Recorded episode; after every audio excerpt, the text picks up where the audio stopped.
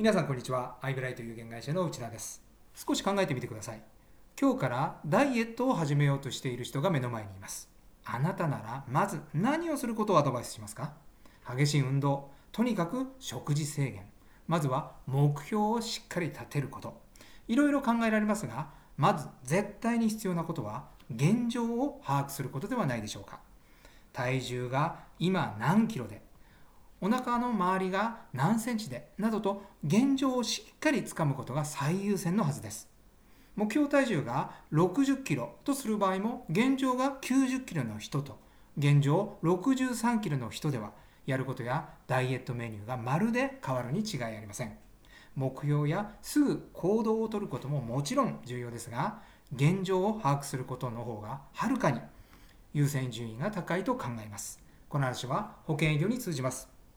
いい提案をいいトークで売り込んでもなぜか検討しますと言われてしまうことがありませんか？一方で以前インタビューしたトップセールスパーソンはセミナーを通じて1日20件の契約を預かることもあります。彼が力を入れていることは有利でお得な保険をうまく売り込むことではありません。ダイエットの話と全く同じでセミナーで彼がやるのは現状を明確にすることです。ちなみにセミナーでは保険についてはほぼ語りません。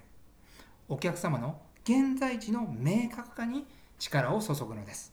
現状が明確になればお客様は当然自分の問題に気づきます。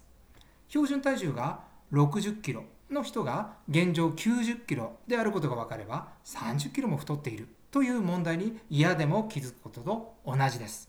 そして気づいた問題を解決しようとすると手段の一つで保険が必要になるというのが彼の得意な展開です。現在地を明確にする前に本来目的地までの手段であるはずの保険を売り込んでしまう。苦戦する人の保険営業をこう例えていいでしょう。